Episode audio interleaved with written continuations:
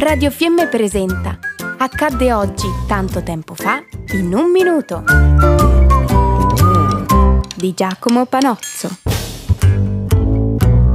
Salve a tutti e bentornati. Nel 1870 viene rivelata quella che ad ogni ragione resta la più grande bufala nella quale gli statunitensi siano mai incappati, ovvero il gigante di Cardiff.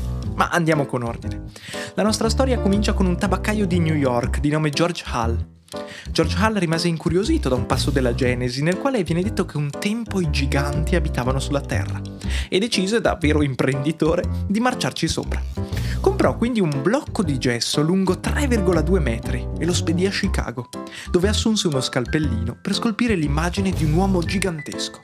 La spesa di tutto questo ammontò a 2600 dollari. Nel 1868 George andò nella fattoria del cugino e sotterrò la statua.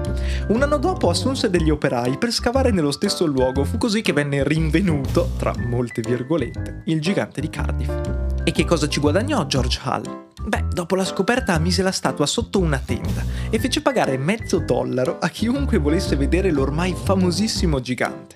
Dopo molti attacchi degli scettici, però, il 2 febbraio 1870, che è la data che ricordiamo noi oggi, George Hull dichiarò la falsità della sua opera. Noi invece ci sentiamo domani e questa, ve, ve lo giuro, non è sicuramente una bufala. Buona continuazione sulle frequenze di Radio Fiemme.